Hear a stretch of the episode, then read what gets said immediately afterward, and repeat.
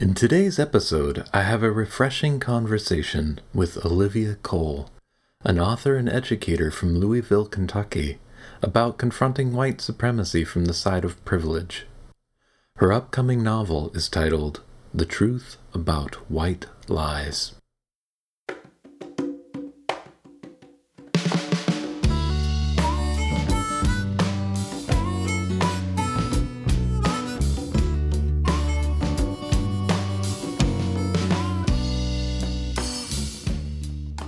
Hello, and welcome to the Fearless Storyteller podcast. I'm your host, Ethan Freckleton. Have you ever noticed how fear stops us from creating and sharing our best work? Join the Fearless Storyteller as we explore the heart and soul of writing stories, songs, and scripts that sell with the people who write them. Each guest has their own unique hero's journey and insights into the intersections between limiting beliefs and success. Well, Olivia Cole, welcome to the Fearless Storyteller podcast. Thank you for having me. I'm so happy to be here. Yeah, my pleasure. And for people who may not know who you are, what, what would you like to share about yourself?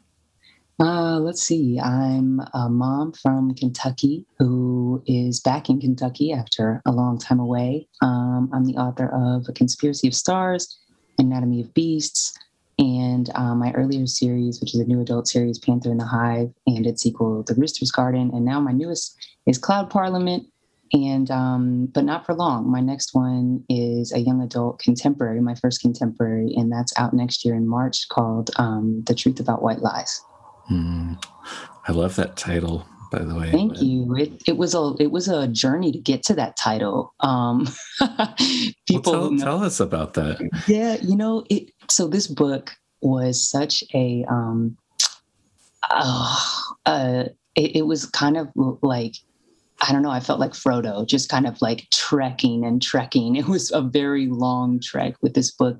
The writing of it, um, the revising of it, it's the longest I've ever spent on a book. Mm. Um, with with two editors, two agents. Um, oh. Just uh, yeah, yeah, it was uh, just a whole B word. But um, it, you can swear by the way you choose to. I'm not. well, I'm still like in parent mode. My kid just went to sleep 30 minutes ago, so I'm oh, like yeah. still in mom. you know, I've and I feel like that's how I've like kind of worked into the lower voice. Is, you yes. know, the sleeping kid syndrome yes, that's exactly. I mean, you know, I've, I have a pretty mellow voice in general, but definitely literally like one wall away from her right now, so I'm extra mellow now. the the quiet storm voice, um, but but yes, I'm so and also still in mom mode. So yes, the book was a bitch um, to get to where it is, but I'm so glad it was. Um, it went through a bunch of titles, a bunch of phases, a bunch of beta readers. Um, you know, its earliest version uh, I say in the acknowledgments, actually, um, one of my good friends and one of the smartest people I know, Zoe Samudzi, uh, she read it for me, the very earliest version, and she came back and was like, this isn't what you're trying to do. And I was like, oh mm. God, you're right. So I had to st- completely start over. And, um, but I'm so glad I did. Uh, so it was originally, I think the original title was How to Be Invisible. And then it was, oh God, a couple other things after that. But then um, my first editor, the first editor, I'd already been working with him and he had seen an early version of this book and he was like okay when you're ready you know bring it to me. I'm going to try to you know sell it to my board because he really wanted it but he had to you know sell it in-house.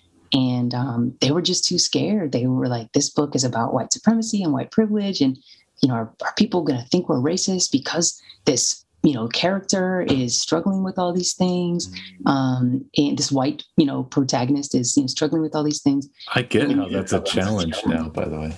Yeah they were scared. They were scared. I mean there's not a whole i'm not going to say there's no other books like this but there's not a whole lot especially not in ya um so he tried and tried and you know god love him. He he really went to bat for it. But um, they just wouldn't wouldn't come around. And so he was like oh i'm so bummed to be missing out on this book. So we had to take it on the road and it was it got a lot of interest. But again people were just like we don't know how to handle this. Like our our team is too you know timid to to handle it. Because you know they publishing they get the team's uh, you know opinion and people were interested and liked it but just were a little scared. And so i was lucky to i mean so lucky to have Alex Hightower at Little Brown um, see something in it. And I thought it was close because it had already been through so many iterations and titles and everything. By the time it got to her, I was like, well, we should be almost there. But then we completely changed other things over the last year. So it has been a long, yeah. The the title that I sold it under was the first rule of White Club. Mm. And oh, I, and I know, I know, I still love that. Um, I still love that. But they were like, "Well, we might get sued," and I was like, "Well, that's a good point." um, well, and I suppose the other thing is, you know, it, it's an older movie now, a middle age. Yeah, you know, right? It's like for for a certain you know generation would immediately get the the you know the reference, but yeah. um, you know, younger folks who this is aimed at, you know, not so much. So uh, yeah, so we, but I really like where we landed. It kind of seemed obvious once we found it. We're like, duh, the first rule of white lies, like, duh. Um, so I'm by like so many other things with this book, it needed to happen. All of the steps, all of the turmoil on the way needed to happen. It's, it's yeah. done. It's done. Well, congratulations. And, Thank you know, you. and I'm curious. So you mentioned, you know, when you landed with Alex Hightower, and you mm-hmm. completely change some other things. Are those things you can talk about at this point? Or i'm just curious from a process insider like you know there's rewriting the book but then what are some other things yeah. that come up? Yeah i think one of the main things that changed with alex was she was she made me very aware of like places where the main character's name is shania and where i was like places where I was letting Shania off the hook a little bit. Um, you know, trying to in the book she's grieving for her grandmother, um, and that's you know apparent from basically page one. Um, and I wanted to show the balance of how you can be someone who has suffered and who has you know had a hard time, but if you're white, you still you know have access to um, you know privileges and power. That you wouldn't otherwise. And I, I really wanted to have that balance and um, you know, but and, but show like you know you can still have had a hard time, but still have it easy. Um, and that's that's really there was places where I did that successfully, but then there were other places where um, I her being naive, like Shania's being naive, was needed to be tempered more because I did want to show how like white folks, our consciousness, we, there are there are times where we're very conscious of of the decisions we're making, especially when it's like making a decision to stay quiet um, in you know in the face of injustice or bias or you know bigotry or whatever. Um, there's you know we do make that conscious choice, but then there's times where um, you know I've, I know this anecdotally, and then also just in all the research that I've done in the last 15 years. Um, you know there are you know there's a, a, a culture of ignorance of like um, of learned ignorance of purposeful ignorance i think charles mills called it um, of you know choosing when to be ignorant. And it turns into this kind of like baby birdness out in the world. Um, and there's times where i wanted to show that in the book for shania but then there was also times where alex pointed out like here's a place where you should be leaning more into the consciousness of the character and not the obliviousness of the character. So that was like really that was tough because I think sometimes as white folks, we don't even know when we're being one or the other, right? We're so used to pretending that ignorance that sometimes it does turn into real naivety, you know? Mm-hmm. Um, so it, it, it's, it's been a tough book to, to revise because, you know, thinking about young people's perspective, you know, I think there will be a lot of crossover, you know, with adults for this mm-hmm. book, but this is still a book book for young people. So I wanted to make sure that's who I was talking to. Yeah. Well, and you're more likely to have an impact at that age, I would imagine. Yeah, I found that that's true. So obviously, you went through a lot to do this book, and it's not like it was your debut novel. You know, like a lot of times we spend a lot of time on our first book, mm. right? And so, what was it about this idea um, or project that kept you going through it all? Why why does this book need to come out? Damn, that's a good question. Um, you know, in a lot of ways, this feels like my debut because I was, you know, I was, you know, well, I think I, I, I wasn't pregnant when I sold the book, but the year my book was, you know, coming out, I was, you know, I was, I, I basically I had a newborn, you know, when the book came out, and so I was pregnant the whole year before. So I had a different agent then that, um, you know, looking back, you know, maybe should have been a, doing a better job of, you know, representing me within the publishing, you know, house. Um, and so, you know, it was kind of just a blur of nothing, you know, for the first book. It didn't, it, you know, it's got like a strong base of, um, of like a small, strong base of, of fans.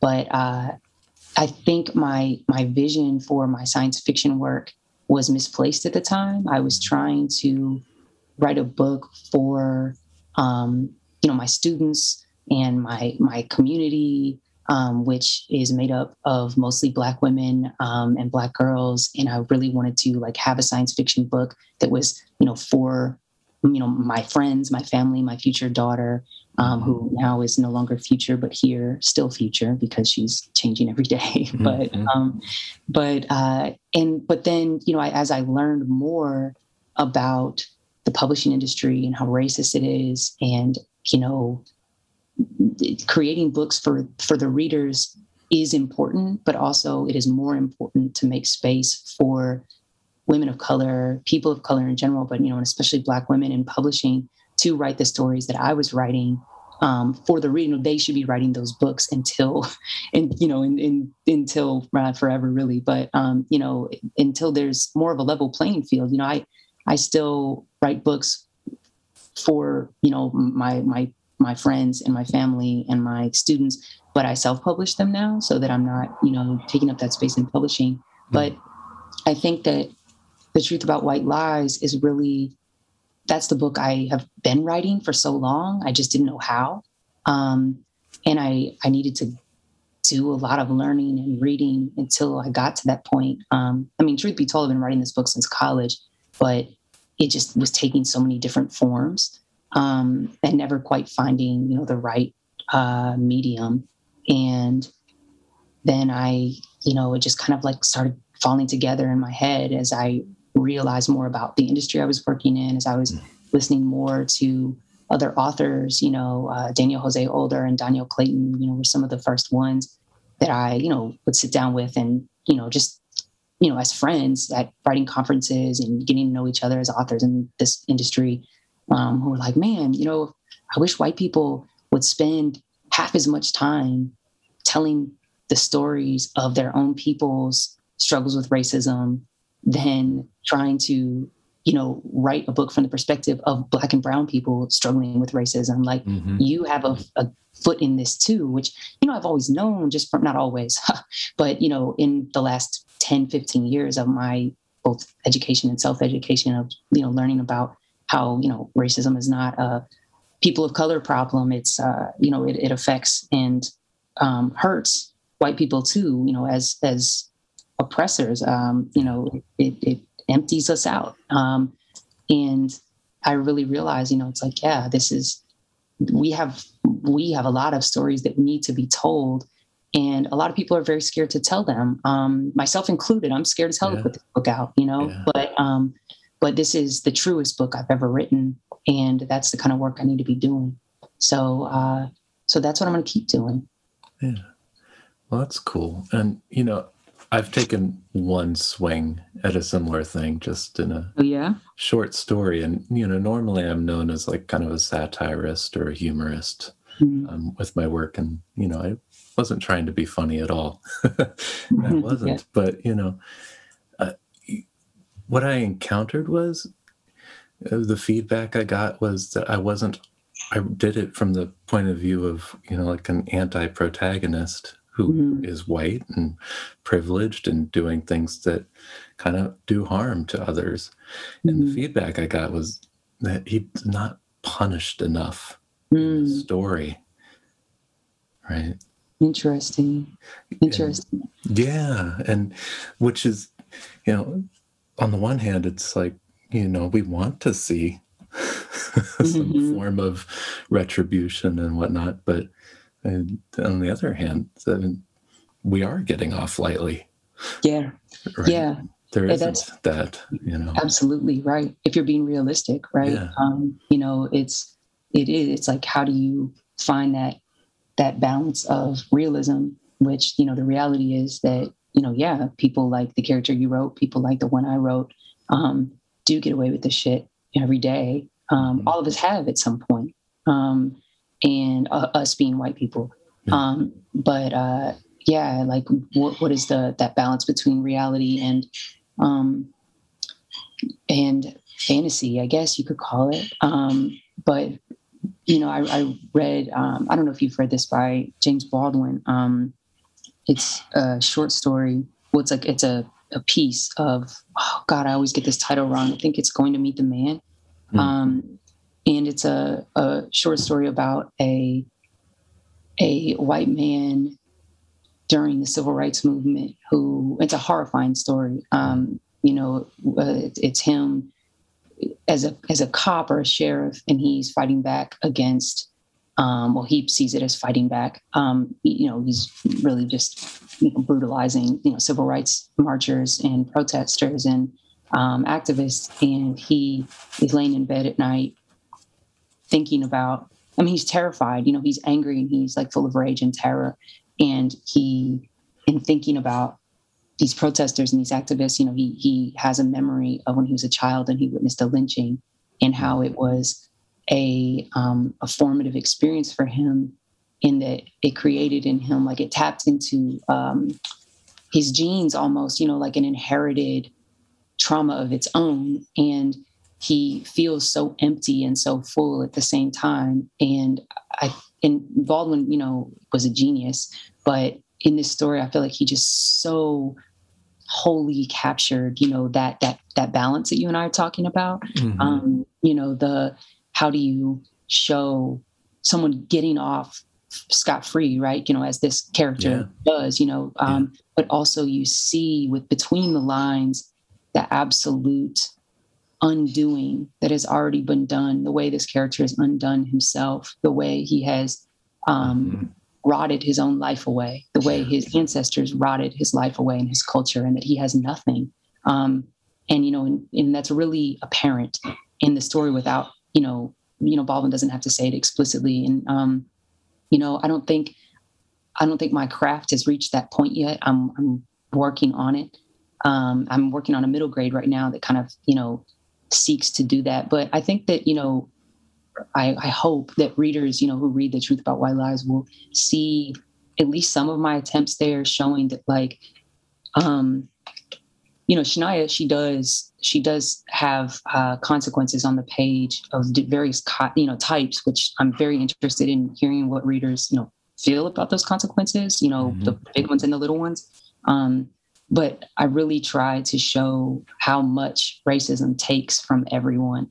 Um, and in, not in a way that turns Shania into a victim, where we don't we don't feel sorry for her, but we also see like, damn, this is really pathetic.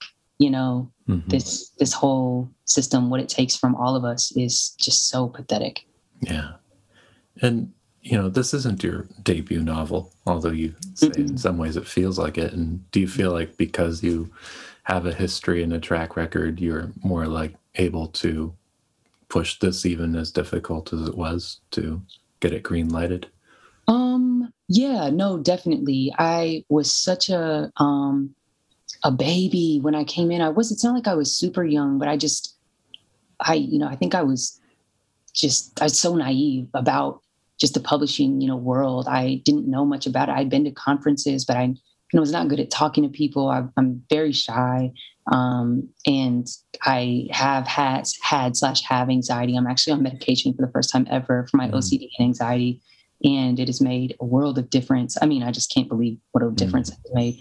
Um, so I feel like that alone, being medicated um, and having a clear head where I can actually deal with my anxiety around, you know, my career and my work mm. and feel comfortable talking about my work um, it's allowed me, I'm, you know, both both being, you know, medically, you know, medically stable, whatever you want to call it, um, and then also uh, just, you know, more mature now, um, and the friendships I've been able to make. You know, I mentioned Tiffany before we started recording. You know, our mm. editor introduced us. Um, you know, back before either of our books came out. Um, but you know, I just I have so many more friends now. In publishing, you really got to have friends if you're going to make it through, man. Um, mm-hmm. You know, other people who are, if not writing the same kind of books as you, are at least kind of walking with one foot in the world that you're walking in so that you can have somebody to commiserate with um, and cry with and you know celebrate with. It's just there's so many gains and losses in any given week in publishing that uh, you know I, I didn't have that before. So it was very easy to kind of just let myself off the hook and slide into the shadows and like not talk about my work. And i know i have friends now who are like this actually happened two weeks ago um, when I did the cover reveal for White Lies, I put it on Twitter, but I was busy with my daughter and I hadn't put it on Instagram yet. And two of my author friends texted me like, "Are you going to put it on Instagram, or do I need to? You need to hurry up." Like, I'm like, "Okay, okay." Um, you know, it's if you won't celebrate yourself, you have people who will, um, who will make you. Um, and I think just that, um, and just knowledge. You know, there's so much I just didn't know about the way this industry works, and um, you know how you can't dwell. You just got to keep moving forward and work on the next thing. So you know, um, I'm definitely going to push this book as much as I can. I think it's an, a very important book. Oh, I kind of didn't answer your question, did I, about why I think it should be in the world? I don't know. I think our conversation kind of reflects that. Um, yeah. But uh, you know, it'll it'll be out in March no matter what, and I I gotta I gotta talk about it because we also have a wonderful educator's guide that I wrote with um, a dear friend of mine who's also just brilliant, brilliant, brilliant, Dr. Asha French. Um, she she's uh, she doesn't have a book out yet. She's her book is actually on sub right now, um, but she's been in the New York Times. She had a column at Ebony. I mean, she's just a mm. really wonderful thinker. Um, she and I collaborated to create the Educator's Guide, which I think is so crucial for this book. I I really didn't want um, the truth about white lies to go into classes with white teachers who were just ill-equipped to talk about these things. Mm-hmm. Um, you know, my worst nightmare was you know there being as there is in my in my book you know the classroom full of white kids and then the lone black student who is called upon to represent their entire race. Um, mm-hmm. um, you know and i just didn't want that to happen with this book. So i was like all right if we're going to do this if we're going to publish this, this is one of my uh, my requirements for selling the book is that there must be an educator's guide. I must have a hand in it. Um, you know we must make this this is like you know you got to put this book out there with a chaperone like white people need a chaperone when it comes to this stuff. Um, otherwise, you know, that we just we don't have the we so often just lack the vocabulary um, and the tools and the insights necessary to really like um, regard ourselves um, in our own history and culture and doings. So um, that's what the Educator's Guide is, and you know that at the very least, you know, you asked me, am I gonna do I feel good about you know talking about this book and putting it out there? And mm-hmm. you know, yes, I do, but also I'm thrilled to be putting the educator's guide out there too so that people can learn something if they have questions you know if there's questions in the book you know the questions arise from the book that they're like holy shit like i feel like this just slapped me upside the head what do i need to do you know there's resources and there's you know uh, journal questions you know and reflect, reflection questions and just lots of things to help people kind of guide themselves for young folks and adults. Yeah that sounds great. Yeah. Yeah yeah. You know and we're all moving so fast you know having that space in the classroom and some structure to to deal with it. Is, yeah. is a promising way to treat with it. Yeah, and teachers are busy. You know, teachers like sometimes, you know, I talk to, I've got a lot of friends who are teachers, especially since becoming an author. Um, but, you know, just like you know, I one of them was like, "Look, I don't even assign books. Like, we don't read chapter by chapter together. I just I give my students the books. I give them, uh, you know, a month to read it, and then we come back and talk about it at the end of the month. So we're not so like chapter by chapter questions aren't really what we need. We need this. We need discussion questions. We need this. So you know, I took that seriously, and like you said, you know, if we're all moving so fast, even if teachers don't get a chance to, you know, sit sit down and have these conversations with their students, that the students can do it on their own. You know, just mm-hmm. to have something. Um, and there's some wonderful books out there that do similar things, like um, the book by Layla F. Saad, uh, Me and White Supremacy, or maybe is it White Supremacy and Me? It's Me and White Supremacy. I just had to look at my bookshelf. Um, but uh, you know that's got journal questions and stuff too. So it's like I know I'm not the only one doing this work, but I want there just be lots of options. You know. Yeah. you know what we're talking so much about this but you know like I, I imagine for anybody who would be tempted to tune out because we're talking about politics tell me why is this not talking about politics or do you think we are Oh well, I mean, everything is politics. Um, you know, the the kind of juice that you buy is politics. Is everything's political. The personal is political. I believe that. Um, mm. But this is this is uh, this affects all of us. You know, whether you want it to or not. You you know, as there's actually a line in the book where Shania says, you know, oh, I don't see race, and the character Jay says, well, it sees you. Um, mm. And and it and it does. It's it's it's a totally made up thing, right? Like race is yeah. totally fake and invented, but its repercussions in the world are real, and we can't deny that. Um, and it's it's you know it, it's I've had this this conversation with my students. Um, actually, I had a student in, a few years ago that really inspired the the what ended up being the final version of this book. Um, young white student from you know here in Kentucky, and you know I've had some of the most brilliant, you know, young people in my classroom from all over the part, you know, parts of the state. Um, you know, and people are always shitting on Kentucky, right? You know, like, mm-hmm. oh, it's so ignorant, so you know, oh, they don't wear shoes down there, you know, you know, all like whatever the stereotype's going to be. But it's like I've had brilliant students from all parts of this state, mm. and some of them have been racist, some of them have not. Um, you know, and I the the the student who really inspired this book, I was just like, I was so sad for her, you know, because she was so smart and so driven, so confident, but had just been given some really wrong information. Mm-hmm. And and I I only have three weeks with my summer program students. So I don't think three weeks is enough. no, to a couple un- decades will do. You know, to undo the possibly the lifetime of you know of bad information that she'd been given. Um, but you know, I just want to plant seeds where I can, and then uh, if they come back to me later and want to harvest, I'm here to harvest, and that's happened too. You know, but it, this affects all of us, and she really, really didn't want it to. She mm-hmm. really, really wanted this to be someone else's problem. Yeah. And I get that. I've been there. You know, I really wanted this to be someone else's problem too when I was her age. Um, but there's. So why is this the student's problem? Why is it Olivia's problem? Why is it my problem? Oh man, because none of us are free until all of us are free. You know, we are, you know, white folks have, we have been scooped out, hollowed out by white supremacy.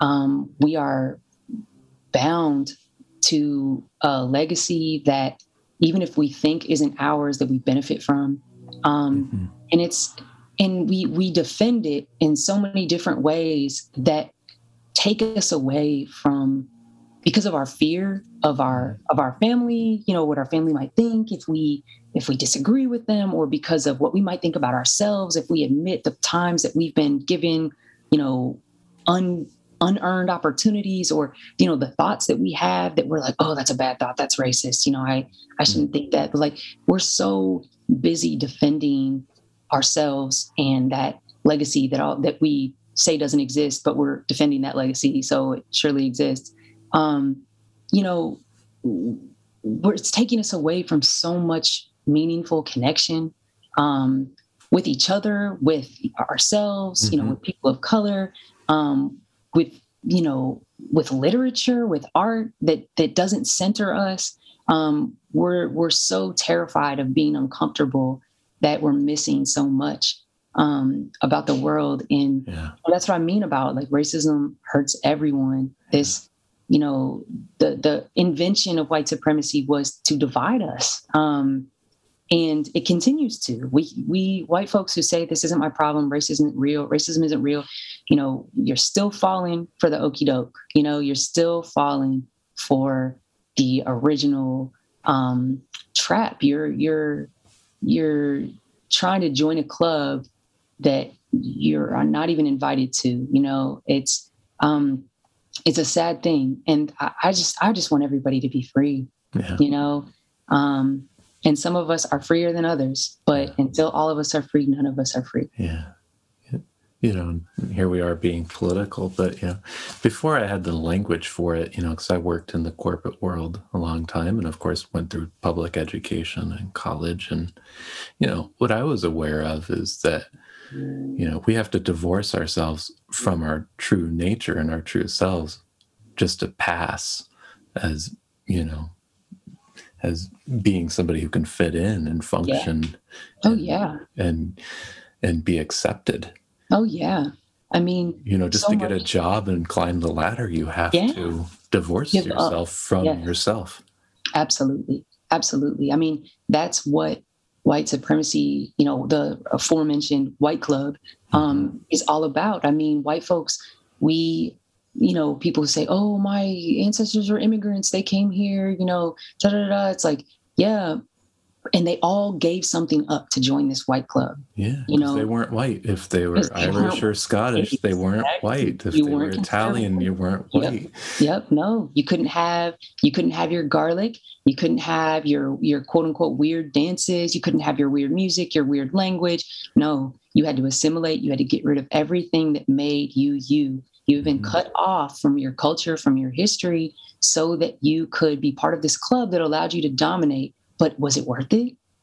No. You know, when you no, no, when you've assimilated completely, where you don't even know what your ancestors ate, you know, like you, you, it, like, was it worth giving up, you know, your music and your quote unquote stinky food for fucking Lunchables? Mm-hmm. You know, no, it's not worth it. And people don't even know what they've lost. That's that's the thing. You know, we don't know what we've lost because we think that it's better to have to be centered all the time, to have all this power, right? Um, mm-hmm. and you know that's a lot of what the truth about white lies is about. You know, grandmother grieve her you know, Shania grieving her grandmother, um, and thinking about like where with this person gone, who am I? And thinking, you know, she was the perfect part of my of my you know of my history like there's nothing my grandmother did nothing wrong. She she she was an angel. And then learning that that's not true but then learning how to love her anyway you know? Like we we it's it's i think that one one aspect of white supremacy white supremacy which i've learned you know in doing this educator's guide for sure is how binary it is. You can it's either one or the other well, I can't be racist because racist equals bad, which is another binary. And I'm not bad, I'm good.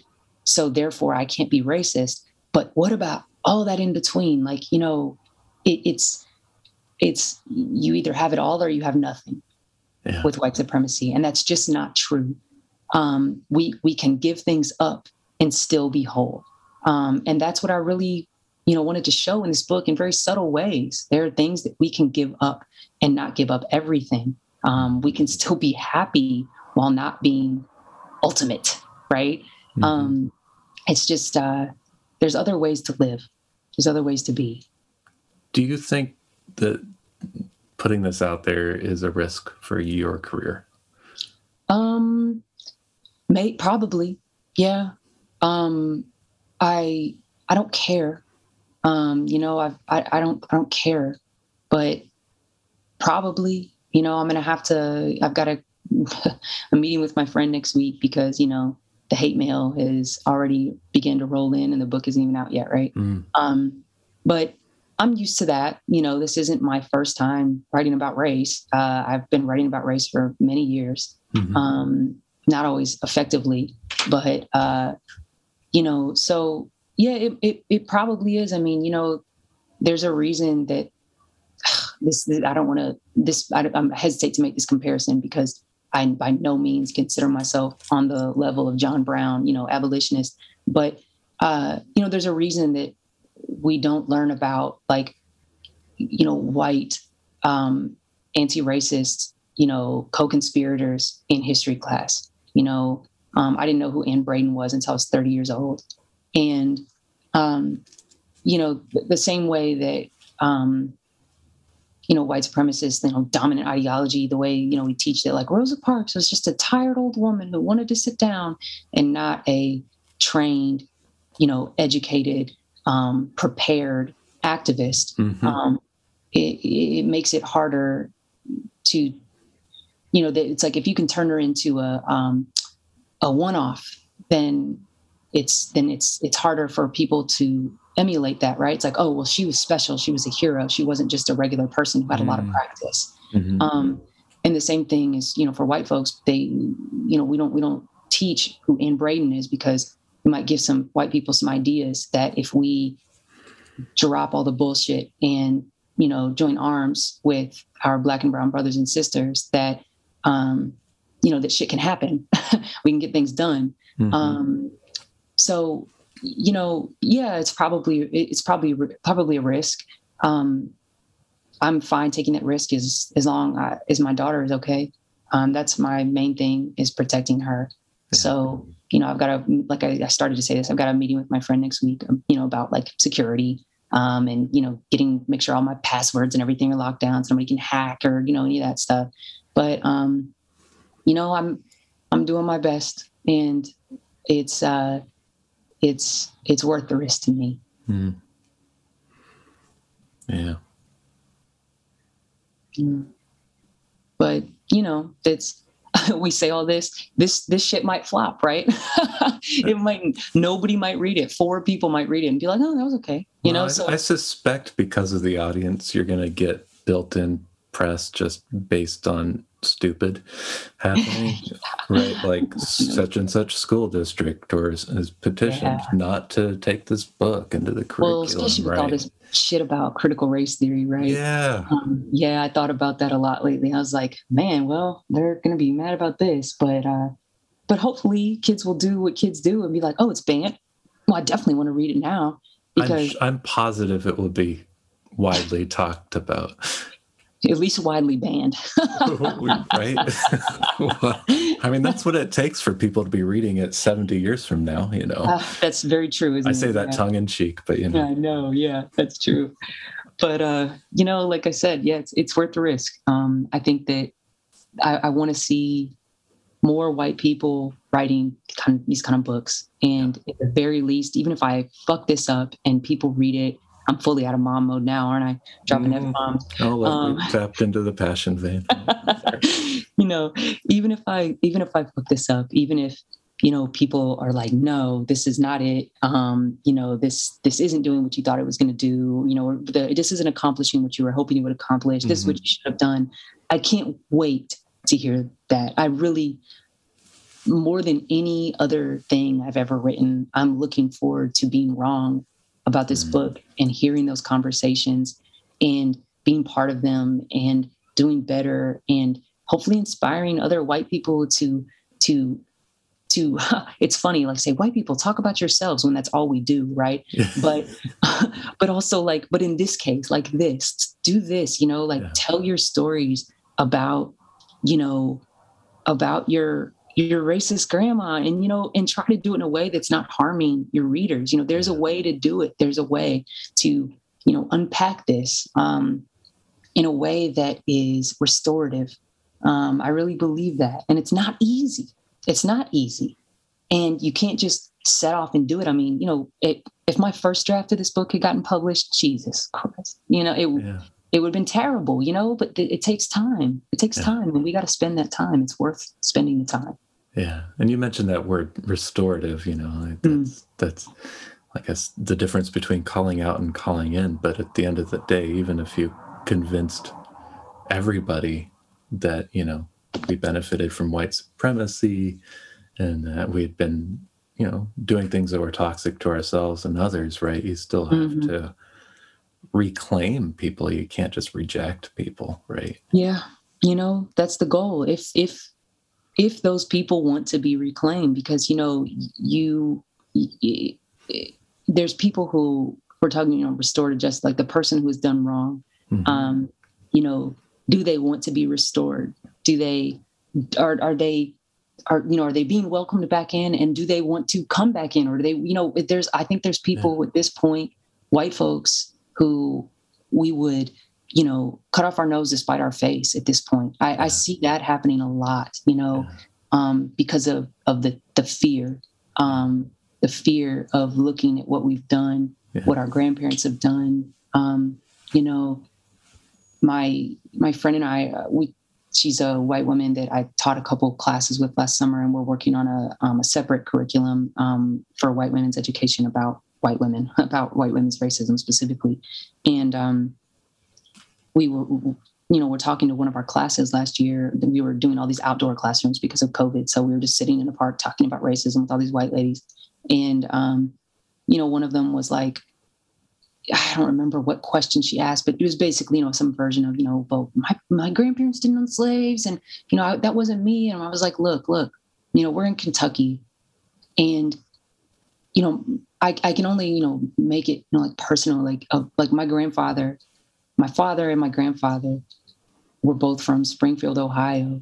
Hmm. And my grandmother, I forget what, I think she was born in 1913 and her parents were from Springfield also. So in, I want to say 1904, there was a huge lynching in Springfield, Ohio, in the town square. Um, and a black man, I think, was taken from a prison and he was lynched in Springfield. And my grandmother's, you know, I've looked for records. when COVID is over, I'm, I, my dad and I both are going to go up to Springfield Library. They have a, apparently a pretty extensive records collection, and we're going to, you know, do some in-person research as well. I can't find any research, you know, any documents that show that my great would have been my yeah, my great grandparents were there, but my my grandfather's father was a lawyer. He probably was there. Mm-hmm. You know, um, you know, it, it's there's when you see these pictures of lynchings these there's hundreds of white people there, right? There's hundreds. You see them, you know, looking at the camera, not looking at the camera. Some of them are smiling, some of them aren't. Yeah. They those they belong to somebody's family. Yep. Somebody's family was there. Yeah. You know, you you can say it wasn't your grandma, then where was your grandma that night? I want an alibi. You know what I mean? Yeah. Like you know we well, we can't well then i hear i hear people say i hear people say you know well they didn't know better back then yeah they did yeah, and that just means you're not reading. Yeah, it just means you're not reading. Yeah, you're telling me you're not reading. How do you tell me you're reading without telling me you're not reading? Yeah, yeah. yeah, yeah. It's like you you you know, and and even if they weren't, even if my great grandfather wasn't there, hmm. you're telling me in a town the size of Springfield, Ohio, that he didn't know. You know that what did he do? What did he say? Even if he wasn't in there cheering, what did he do? What did he say? What do you think your great grandfather would say? yeah. was with, when he was there, you know? And it's like, we, we can't know, right? Unless, you know, some people may know because they, some folks, you know, parents live longer than others, but, and some people had, you know, a better oral tradition than, you know, my family, my family never talks to each other and hasn't mm. for a long time. And I'm, you know, breaking that generational curse as much as I can. But, you know, so there's some, in some cases, we, like, we may not ever know, but we can imagine and we can at least do each other in this present day the justice of of not trying to uh, absolve ghosts. Yeah. You know we can do better than that. Yeah. Yeah. So I have a little tangent for you. You, yeah. you mentioned self-publishing, and yeah. that was something that was mentioned to me about you that you do dabble in the self-publishing as well. And I don't know how long you've been doing that. On you know, you're kind of the term is hybrid author. Um, yeah. yeah. yeah, I guess I am. I didn't think about it like that, but yeah, I am. Um, you know, and there's one why are you doing it? But you know just i'm going to lead with a different question though to start to transition into that is you know do you think if you had self-published this book that it would have turned out as this book? That's a great question. Um, no i don't think it would have. Um, it wouldn't have because i have had the benefit of my editor little brown you know, Alex Hightower is so brilliant and ha- asks such incisive questions um, and has, you know, just a completely different way of approaching um, text than I do. And so even when I've self-published, which I've only done three books, you know, but I plan to do more. Um, yeah, at least two more. Uh, I, you know, I definitely, it's not just me. Like I still approach it the way I would a traditionally published book where I have people read it, I get feedback. I have people read it again. I get feedback. I revise. I revise. You know, this isn't like a book a month type of thing. I, mm-hmm. I, you know, I take them very seriously. I invest money in them and getting them edited and formatted. I, you know, pay, you know, uh, artists for covers, and you know, I, it's not a, it's not just like a design my cover on Canva, throw it together type of thing. Mm-hmm. Um, although I've considered doing that for other smaller projects, just you know, for fun. But um, but I, I'm just like I take a long time to revise, so I typically don't have time for for fun books. But um, so you're not doing it to build a six-figure empire with publishing, is what you're saying? no, definitely not. I would be failing miserably if that was the case. Um, no, definitely not. I just, you know, for Panther in the Hive and the Rooster's Garden, that was, you know, there that was a there's a long story there too of why it went that route. But Cloud Parliament was really just, you know, I was like, I'm. It started off. I was gonna, you know, get it traditionally published. I was gonna try, you know, to submit it around but as it grew, it was just from one character's perspective, the white woman, um, white girl, she's pretty young. Um, but then it grew and grew. And I was like, man, this book takes place in my hometown in Louisville. I don't feel right talking about horse racing in Louisville without talking, you know, about, you know, black folks' perspective and Latinx people's perspective, because mm-hmm. both, I mean, there's just such a huge tradition here um, with different backgrounds, you know, in, in horse racing. So it grew and grew. And I was like, man, here we go um, you know, I've got two characters of color and a white character, and I just didn't feel right, um, you know, putting it out there and taking up more space in publishing and getting publishing dollars. That you know, I was like, you know, this is kind of my passion project. Um, I'm just gonna, and it's kind of obvious. Like this one, I was like, you know what? Once I kind of let go into the fact that like this isn't a book that traditional publishing would accept because it's long and it's slow in parts and it has tangents and it doesn't fully wrap some things up. But I was like, that's the way I want it, you know? So mm-hmm. it, I just kind of let that happen. It is very long. I know if I'd gotten it traditionally self or traditionally published, it would have had to have been like 30,000 words shorter, um, 40,000 words shorter. But I was like, no, fuck it. This is, this is my baby. So I'm, i just did it. Mm-hmm.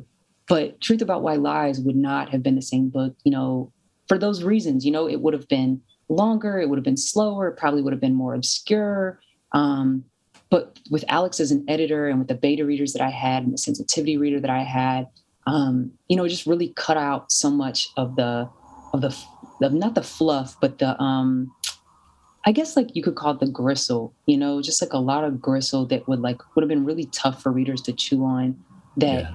Not necessarily would have been bad, but like as Alex put it, she's like, look, white people are going to be looking for an excuse to put this book down. Don't give them an excuse. Mm. You know, we got to cut a lot of it out, keep it lean. Um, and we really, and then we would take it out, take stuff out, but then we would say, oh, we need this. So it ended up being about the same length as when it, eh, it's about 10, 10K shorter than it originally was.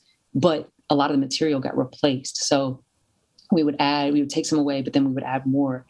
And um, no, it just, there's no way it would be what it is. You know, it wouldn't have had access to, you know, the folks that have given me such wonderful blurbs, which, you know, aren't public yet, but I can't wait for people to read them. Mm-hmm. Um, you know, it, you know, I'm hoping that it gets some some good reviews, like if if not good, at least you know mainstream, so that people will see it and maybe read it and make up their own mind. Mm-hmm. But um, you know, it's it's it's gotten you know, I had the budget to do the educator's guide, you know, with my advance, which I wouldn't have been able to do if I self-published it without sinking more money into it. Mm-hmm. Um, so you know, with all of my advances, I try to, you know, pay people of color for just as many things as possible. Um, and that this was no exception. And I couldn't have done that without the self publishing. So, um, you know, it, it's, it, I am a hybrid publisher. I didn't really think about that or hybrid author, but, um, yeah, I, am I'm, I'm gonna keep doing that. I've got a I've got a uh, anthology of of zombie interviews that I'm probably gonna do. Mm-hmm. I'm gonna self publish eventually, um, just to you know completely do something different. But yeah. uh, but you know, it's like I like keeping my options open. Yeah, that that's fun. And and do you yeah. think about that as a business as well as like fun? Like not really. I mean, yeah, like uh, you know, I get money, a little bit of money every month from, you know, Panther in the Hive and Cloud Parliament, but um, you know, it's not enough to to pay anything off. It's just like, oh, I can buy my daughter, you know, some new books, like mm. a couple new books, you know. So it's it's not really a business for me. Um, maybe one day I, I did have a a Hollywood producer interested in Panther in the Hive for a while. Um, he he's been quiet for a while. He he sent me a couple um, filmed like a uh, script treatments. Hmm. Um, That's and, pretty serious. Yeah, he was pretty serious for a while, and then he was like, "Give you know, here's a list of writers that I think would be good. Do you have another you know any people that you think would be good?" And I sent him a few, and then he's he's been off for a while. So, but he did that last time. He disappeared for a while and he came back. And I know these things take time. Like a couple like people decades. I know, yeah, like forever, you know. And it's been a year and a half since we first started talking, and we've bounced things back and forth for a year and a half. So I'm like, if he comes back, you know, that's great. Um, but if yeah. not, uh, I don't care. But uh, but you know, so it's like a, a business, you know, I guess. But I'm just always more thinking about my readers and like who who is going to read this and how can it have helped um, you know just widen their lens a little bit um, but I, I, mean my husband says he's like you need to start thinking about money at some point. I'm like yeah i guess i do. I'm not I, i'm not great at that but um you know and i, I sold my verse book um i was a poet before i was any of this um mm. you know author or fiction stuff. But um my novel in verse comes out in 2023 and maybe that one i'll think more about money because that's the the book of my heart. And um I, I keep saying like because people are like well what is what is the truth about white lies if uh sincerely medusa is the book of your heart? And i was like well the book the the, the truth about white lies is like the book of my guts. Mm-hmm. and sincerely medusa is the book of my heart. And i feel like my guts, you know, you're supposed to spill your guts, right? You know, so I'm I'm I'm spilling my guts and I don't expect anything back for it. But when you give your heart away, you gotta you gotta get something in return. So so maybe I'll think about money when it comes to my heart book. But for now, I'm just trying to do some good work. Yeah. I love that. Mm.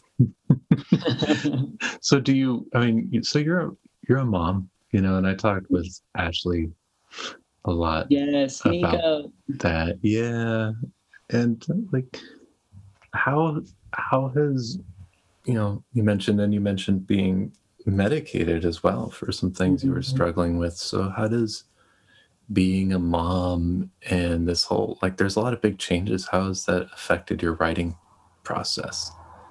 Man, in every way, in every possible way. Um, you know, my daughter from the moment she you know before she was my daughter when she was just a little thing in my you know my uterus she i we knew right away like oh shit she's not going to give us any rest.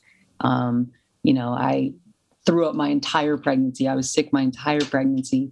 So i already knew like okay i'm things are going to change. Like you know this is my transition period of like okay i because i used to just write all the time whenever i wanted to you know um didn't really have much of a schedule. I didn't need one. I wrote all the time. Um, but when she was born, um, she made it very clear that no, we're not going to do any of that bassinet bullshit. We're not going to do any of that cradle bullshit. Like I'm sleeping on you or next to you or nowhere.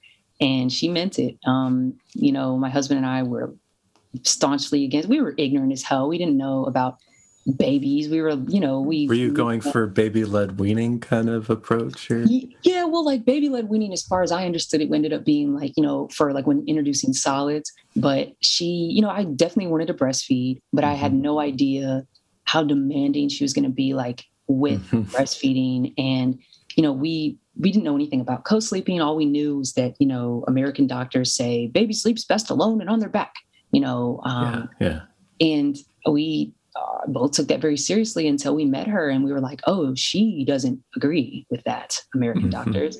Um, and so we started we started co-sleeping safely. Um, you know i luckily i gave birth with a midwife and she was like look you know if you want to co-sleep this is how you need to do it to be safe and da da da and yeah we co-slept for two years and it completely changed everything. Um, you know my quality time with my husband like we would watch movies with the tv on you know, and then had to have a headphone in each of our ears and with mm-hmm. subtitles. I listen, I have to use subtitles anyway, but um, but she, you know, she was right there with me. She's right there with me every second of my day. We thank God, right before the pandemic, she started sleeping in her own bed. Then through the night, once she got into her own, home bed, she was good. Um, nice.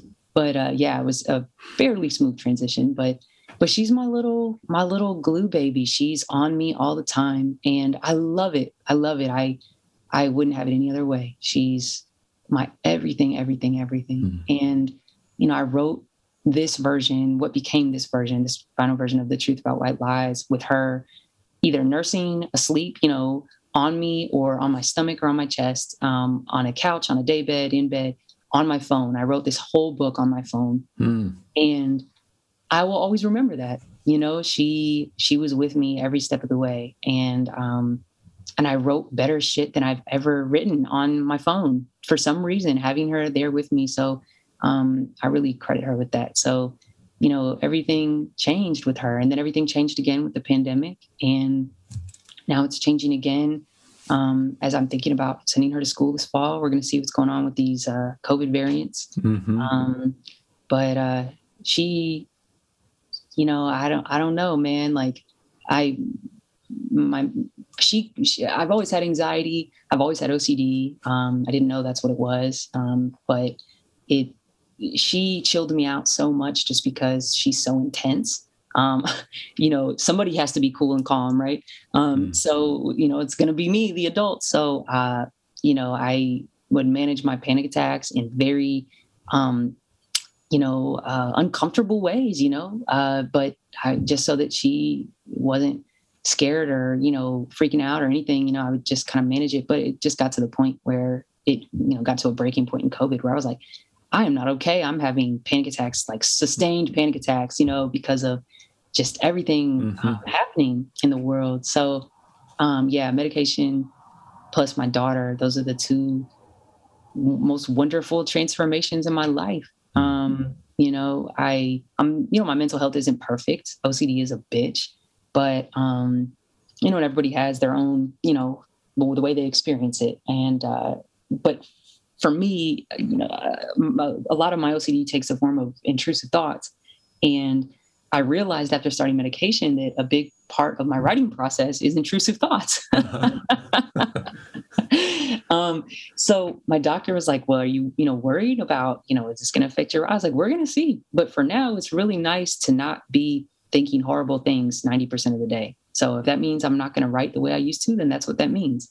Hmm. Um, and I don't write the way I used to, but my daughter prepared me for this because when she was born, I didn't write the way I used to either. I was like, all right, well, I made that work, so I'm going to make this work too. Yeah. I, so you're okay being a different writer?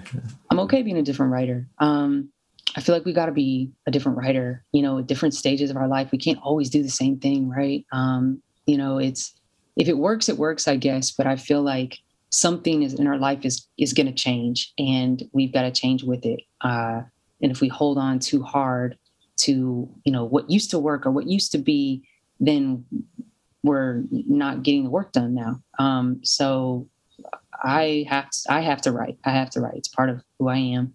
So um, I'm going to do whatever it takes, you know, um, if it means sometimes I have that sad thought of like thinking about all the story ideas that I'm missing that mm-hmm. would have popped in my head a hundred times a day. Mm-hmm. But usually they were horrible and scary, you know? So yeah, it would have been a great book, but I'll let somebody else take that one. I like that. Yeah. Olivia, for people who want to know more about you, how can they find you?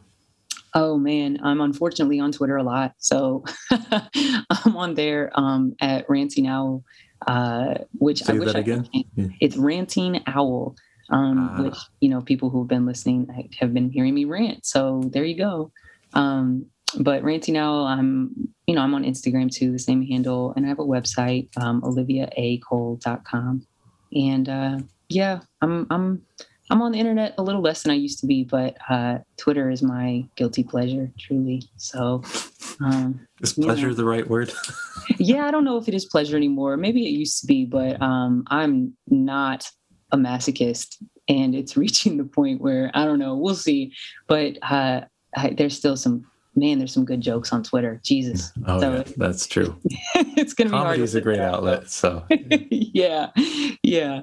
Um, yeah there's a couple people I've, especially the video the the, mm. the the the videos that people have been making lately um just in like this kind of new, not new format, but uh, new formula, I guess. Hmm. Um, both I can't remember Vinny's last name, but Vinny and then Ryan Ken. Jesus, those those folks are funny as hell. So, you know, when they get their own show, then maybe I'll get off Twitter. There you go.